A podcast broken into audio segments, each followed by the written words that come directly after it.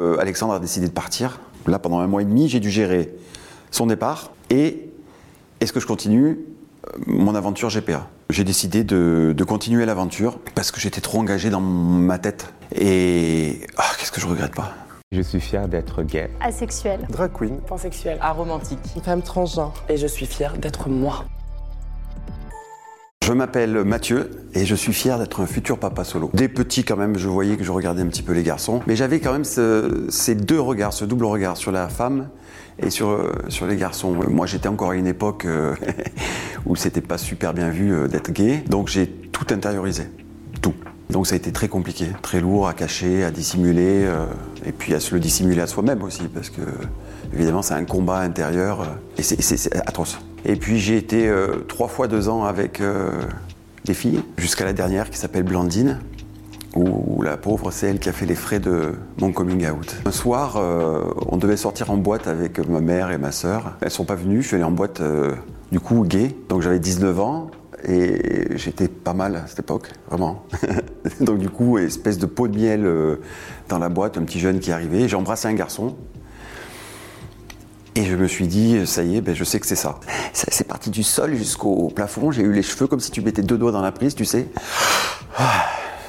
C'était ça quoi. Et donc en sortant de la boîte de nuit, j'ai appelé Blandine pour lui dire que j'étais homosexuel. Et puis le midi, je l'ai dit à ma mère. 14h, je suis parti à Grenoble, je l'ai dit à ma grand-mère. 19h, je suis parti à Chambéry, je l'ai dit à mon père. Et à minuit, je suis revenu à cette même boîte de nuit, donc un jour après, en leur disant tous, ça y est, j'ai fait mon coming out. Je me suis senti vivre, j'ai- peut-être le plus grand bonheur de ma vie. J'ai toujours voulu être papa, ça c'est clair. J'ai failli l'être à l'âge de 30 ans avec euh, euh, mon associé. J'étais associé dans des salons de coiffure avec une, femme. Et on y réfléchissait. Elle était divorcée. Euh, mari, on y réfléchissait. Puis finalement, ça s'est pas fait, heureusement, parce qu'on se parle plus aujourd'hui, donc c'est très bien. De 35 à 40 ans, j'ai bon, fait d'autres choses dans ma vie. Puis j'ai appris que j'étais malade. Une maladie incurable qui s'appelle la maladie de Cadazil. Une maladie, une dégénérescence du cerveau. Et je rencontre dans l'émission L'amour est dans le pré, Alexandre, qui deviendra mon mari. Et là, c'est lui qui me rebooste. Et on enclenche tous les deux euh, une procédure euh, en Ukraine. Moi, j'avais un de mes meilleurs amis euh, qui a fait deux enfants en Ukraine, donc il m'a tout donné, les numéros de la clinique, etc.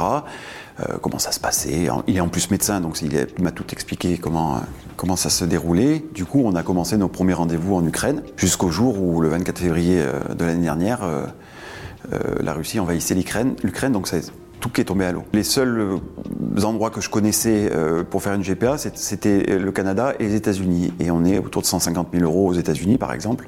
Et moi, clairement, j'avais pas les moyens. Puis, au mois de mai, j'animais un webinaire pour Air France sur la transidentité et l'homoparentalité. Un gars vient me voir, il me dit, euh, Arnaud, qui est devenu un ami maintenant, euh, me dit, euh, tu sais Mathieu, moi j'ai entamé une un process en Colombie, c'est extraordinaire ce qui se passe en Colombie. Je dis en Colombie? Ah bah, ça jamais, j'aurais imaginé qu'en Colombie on puisse. Donc il, me dit, on part dans trois mois, dans deux mois en Colombie avec trois autres potes. Je te dirai comment ça se passe. Ah j'ai dit non non mais moi je vais partir avec vous. Ah, il me dit non, c'est trop tard. Euh, de moi, le temps que tu fasses tous tes examens, les prélèvements, les machins, ça sera trop tard. Je dis non, non, non, non, ça sera jamais trop tard. Je t'ai remué l'Himalaya, les Alpes, les trucs comme ça. Deux mois après, j'étais avec eux dans l'avion. Euh, Alexandre a décidé de partir. Voilà. Euh, et moi, quand il a décidé de partir, un mois et demi après, je partais en Colombie. Donc je, fais- je faisais quoi? Là, pendant un mois et demi, j'ai dû gérer son départ et est-ce que je continue euh, mon aventure GPA J'ai décidé de, continuer l'aventure parce que j'étais trop engagé dans ma tête.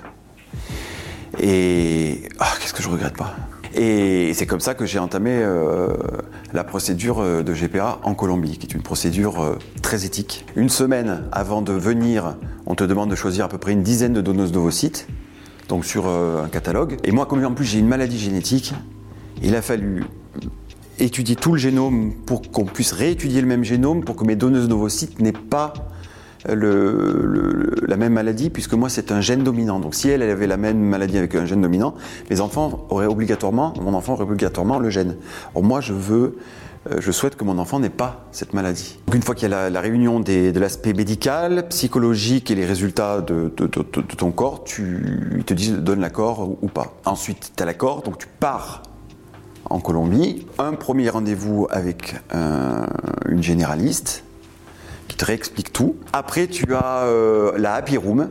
Tu rentres dans cette tapis room, c'est là où tu donnes ton sperme, enfin tu mets le truc dans le tube quoi.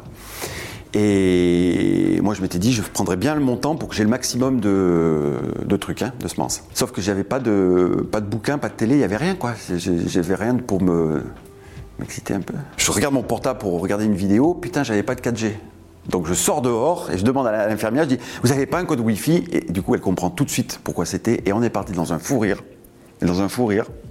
Bref, je suis rentré, euh, j'étais papa. Déjà. Papa au bout des deux transformé, ce voyage m'a transformé. Et depuis, je suis plus le même. Et chaque nouvelle, chaque mail qui arrive, c'est un espèce de.